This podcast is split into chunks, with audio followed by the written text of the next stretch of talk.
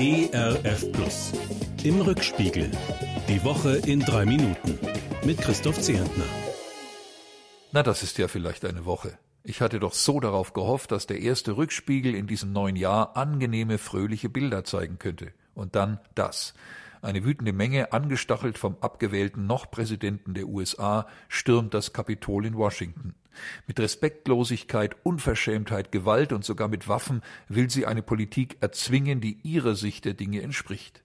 Fünf Menschen kommen dabei ums Leben. Gewählte Abgeordnete werden in Schrecken versetzt. Die Täter müssen von der Polizei vertrieben werden, doch vor der Tür feiern sie sich noch selbst für Verwüstung, Chaos und Beschädigung der Demokratie, die sie angerichtet haben.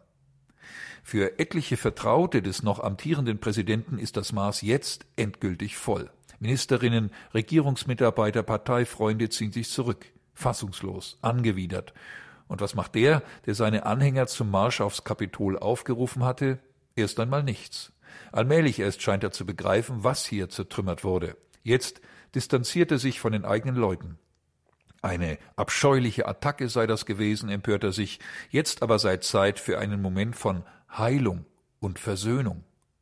Ob er in den letzten Tagen seiner Amtszeit wird überzeugend deutlich machen können, dass er diese Sätze wirklich ernst meint und sich selbst entsprechend verhält?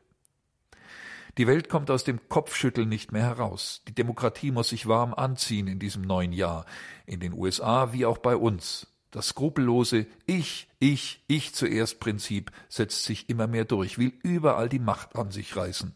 Wer, wenn nicht wir Christen, müsste da an die Alternativen unseres Herrn und Meisters erinnern. Auch bei uns gibt es in dieser Woche leider viele neue Hiobsbotschaften. Die Infektionszahlen steigen allen Verboten zum Trotz weiter an oder verharren auf hohem Niveau. Die Intensivstationen vieler Krankenhäuser arbeiten seit Wochen am Limit und darüber hinaus. Inzwischen verzeichnen wir fast 1200 Corona-Tote an nur einem einzigen Tag. Die Politik wirkt immer hilfloser, ja verzweifelter. Ein Königsweg mit einer echten Perspektive ist kurzfristig nicht in Sicht. Wir müssen also vorerst durchhalten, vernünftig bleiben, Abstand halten. So lange, bis genug Impfstoff für alle da ist, und das wird dauern. Vollkommen klar, dass nicht von einem Tag auf den anderen Abermillionen Dosen eines neu entwickelten Medikaments zur Verfügung stehen und sofort vor Ort sind. Ja, gibt's denn nicht auch gute Nachrichten in dieser Woche? Doch, die gibt es. Das Hoffnungsfest 2021 hat am Donnerstag in Dortmund begonnen, eine ganz neue Form von Einladung zum Glauben in den Medien.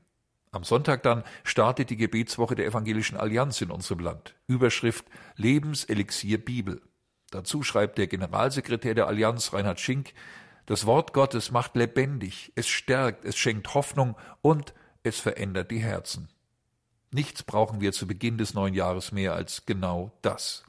In diesem Sinne, trotz aller üblen Nachrichten, gute und stärkende Inspirationen Ihnen bei Hoffnungsfest, Gebetswoche oder anderen Gelegenheiten. Ein gesegnetes Wochenende wünsche ich Ihnen und mir, Ihr Christoph Zehentner. Im Rückspiegel. Auch in der Audiothek oder als Podcast auf erfplus.de. ERF Plus. Gutes im Radio.